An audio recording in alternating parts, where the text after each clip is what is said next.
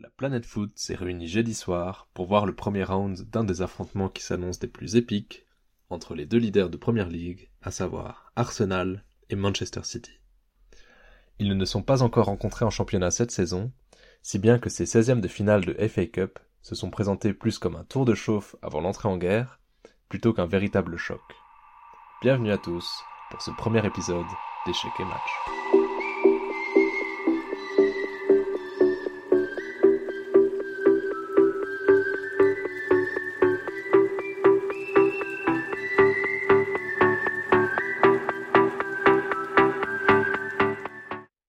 Arteta et Pep Guardiola, l'élève et le maître, ont ainsi pu s'observer et essayer de voir comment réagit l'adversaire aux différents coups tactiques.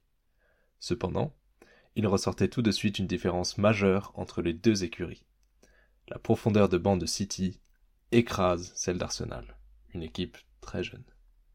Si bien qu'Arteta s'est vu obligé de faire tourner un peu pour ménager ses troupes pour les matchs de championnat, alors que Guardiola, lui, a pu aligner quasiment un de ses meilleurs onze dès le coup d'envoi et faire entrer de gros calibres en cours de jeu, comme euh, Kyle Walker, Bernardo Silva ou encore le jeune champion du monde, Julian Alvarez. Mais cela montre bien que City respecte Arsenal et a tout mis en œuvre pour les battre. La première étape à analyser est la composition des deux équipes.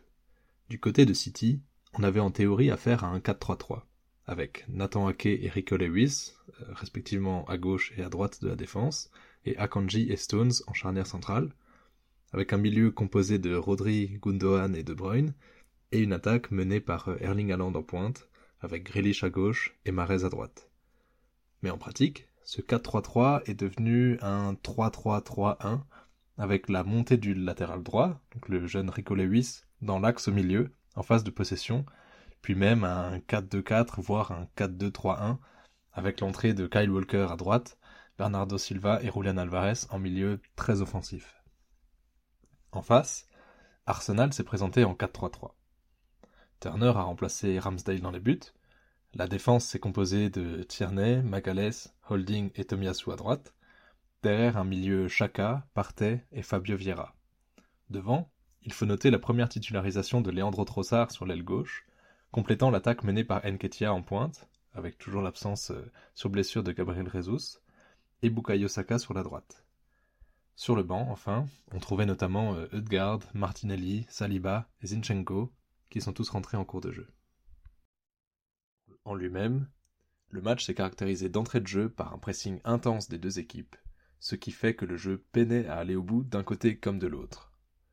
Le nombre de corners est symptomatique de ce phénomène.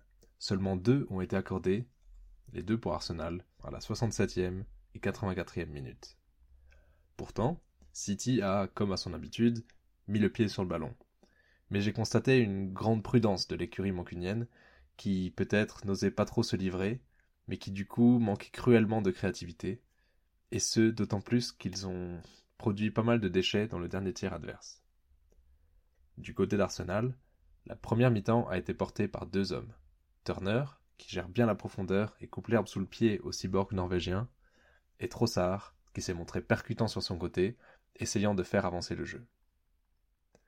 Le seul but de la partie est signé Nathan Ake, après un gros travail de Grealish, qu'on retrouve en grande forme ici, qui n'arrive pas à passer et donc temporise jusqu'à la montée du défenseur néerlandais, qui trompe euh, Turner d'un magnifique plat du pied droit alors qu'il est gaucher. Et l'effet impulsé dans la trajectoire permet d'atteindre le second poteau, empêchant Turner de la toucher malgré sa grande extension. Après l'ouverture du score, Arsenal a montré du mieux, et heureusement, car ils étaient contraints de trouver le chemin des filets pour ne pas être éliminés de la coupe. L'entrée de Zinchenko a fait du bien, euh, lui qui connaît parfaitement l'équipe adverse pour sortir euh, de cinq saisons en leur compagnie. Mais City reste solide, conservant son avantage au score jusqu'au coup de sifflet final. Après un match, je jette toujours un œil aux statistiques, pour confirmer ou infirmer mes impressions visuelles, et peut-être saisir d'autres aspects. Ici, cela confirme surtout ce qu'on avait vu, c'est-à-dire un match assez fermé. On a trois tirs cadrés à deux pour City, et euh, la possession qui est à l'avantage de City, mais avec 54% euh, seulement. Avant de s'interroger sur la suite de ce match, je vous propose de revenir sur les tops et flops de la rencontre. Pour les tops, j'avais noté Grealish et Ake avant même qu'il ne soit décisif comme passeur et buteur.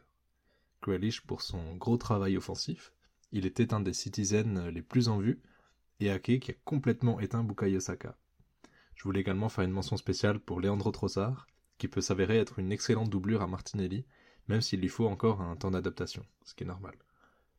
Toujours pour euh, Arsenal, du coup, il faut aussi noter les bonnes performances de Turner dans les buts, comme on a déjà pu le dire précédemment, et euh, l'entrée en jeu de Zinchenko.